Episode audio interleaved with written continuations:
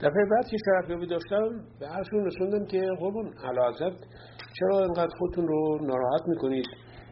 بالاخره شما یه عده زیادی رو انتخاب کردید و انتصاب کردید به کارها و سمت‌های مختلف. خب هر کسی در حدود وظیفه خودش بایستی که اختیار هم داشته باشه که تصمیم بگیره، عمل بکنه، کار بکنه. فرمودن نه نه نه، من به هیچ کس اعتماد نمی‌کنم. گفتم قربان اگر اینجور باشه که خیلی ناراحت خواهید بود اعلیحضرت، بهترین است که کسانی رو انتخاب بکنید که مورد اگه به بنده اعتماد نداری، خب من استعفا بدم، کسی دیگه بیاد که بهش اعتماد و بذارید وقتی آمد کارشو بکنه که بار اعلیحضرت هم ثبوت بشه و به کارهای اساسی و مهمتر برسید. اگه قرار باشه که برای یه رأی در سازمان ملل حتما به اعلیحضرت عرض بشه اینها، خب دیگه اعلیحضرت وقتی برای اینکه کارهای اساسی مملکت رو بررسی بفرمایید نهایی داشتین ها. فرمودن نه نه، من این تجربه رو دارم که به هیچ کس اعتماد نمی کنم. من به هیچ کس به طور مطلق اعتماد نمی کنم. باید این کارها همه به خودم گفته بشه. این خیلی اسباب تأسفه که اعلیحضرت اینجور به این نتیجه رسیدید که به هیچ کس اعتماد نکنید. ولی به نظر بنده ضرر این که اگر یکی از اونهایی که اعتماد کردید بهش اشتباهی بکنه، خبطی بکنه، اینها کمتر از این است که همیشه همه جزئیات رو بیارن پیش خود اعلیحضرت. این مطلب رو بنده اونجا براشون توضیح دادم و بالاخره قانع هم شدن. این عملا چه جور امکان داشت مثل یک نفر هرچی هم قوی باشه، صاحب قدرت باشه، این هم مسئله رو در روز حل و فصل کنه؟ این همیشه واسه این معمایی بوده.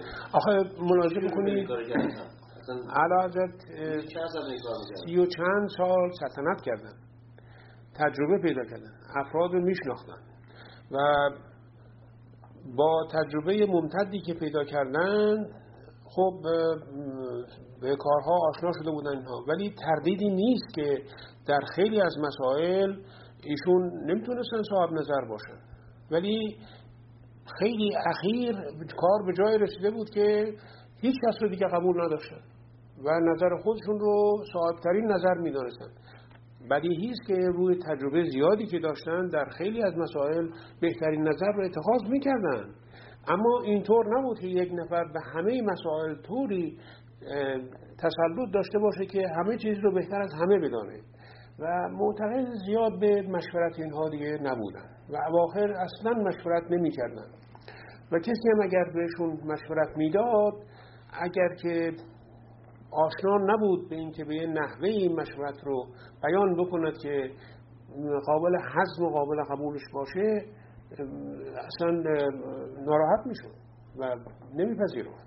حالا فرضاً برای این که شخص متخصص باشه، ولی تعداد سوالاتی که ظاهرا ازشون در روز میاد دقیق مختلف، مثلا نمیدونم روز چند تا تصمیم برایشون بردن، بله، از جنگ گرفته تا کشاورزی تا کارهای سیاست خارجی، نمیدونم اینا خیلی اسباب تأسف و تعجبم بود برای اینکه ایشون این همه کار میکردن و زحمت میکشیدن و خب بیشتر برای این که اطمینان حاصل بکنن که اون که خودشون میخواد به همون صورتی که خواستن عمل شده، و حال اون که یه قدری اختیار بیشتر میدادن به اشخاصی که متصدی کار بودن، اون وقت اگر خبطی میکردن ازشون بازخواست میکردن، کنارشون میذاشتن، حل میشد. و به همین دلیل هم کنترل صحیحشون روی کارها کم شد، از بین رفت تقریبا. برای اینکه اگر قرار باشه انسان به تمام جزئیات بخواد برسه، اون وقت کلیات از دستش میره و این اشتباه رو اعلیحضرت میکردن متاسفانه و خیلی اشخاص که میتوانستن بعضی مواقع نصیحت بکنن یا مشورت بدهند، اینها یادآوری میکردن که اعلیحضرت خوب است که شما همه وزرا رو نخواهید، همه رو نپذیرید، به همه جزئیات نرسید، به کارهای اساسی رسیدگی بکنید. یه قدری هم اواخر این نکته مراعات میشد، یعنی کار یه وقتی به جای رسیده بود که روزی 3 تا 4 تا وزیر حتما شرفیابی داشت، ولی اواخر حتی زمان چون مرحوم حبیدا هم خوشش می آمد که اینا رو هم بفرسته پیش اعلیحضرت که اطمینان پیدا بشه که او هیچ نظری در کار نداره، معتقد بود به این کار. ولی کار به جای رسید که از کارهای دیگه شون مونده بودن. دستور دادن که وزرات یه چیز شرفیابی مرتب و اینها دیگه ندارن مگر وقتی که لازم باشه که بخواندشون، و این بود که دیگه تقاضام نمیتونستن بکنن خودشون مگه خودشون بخوان اواخر. اما معزالک به کارهایی گاهی اوقات رسیدگی میکردن که مثلا یه مدیر کل باید رسیدگی بکنه، حتی نه تنها وزیر، بلکه مدیر کل مثلا باید رسیدگی بکنه. این اندازه به جزئیات وارد میشدند و صرف وقت میکردن که البته صحیح نبود، ولی خب متاسفانه این عادت شده بود و دیگه روال روزانه بود.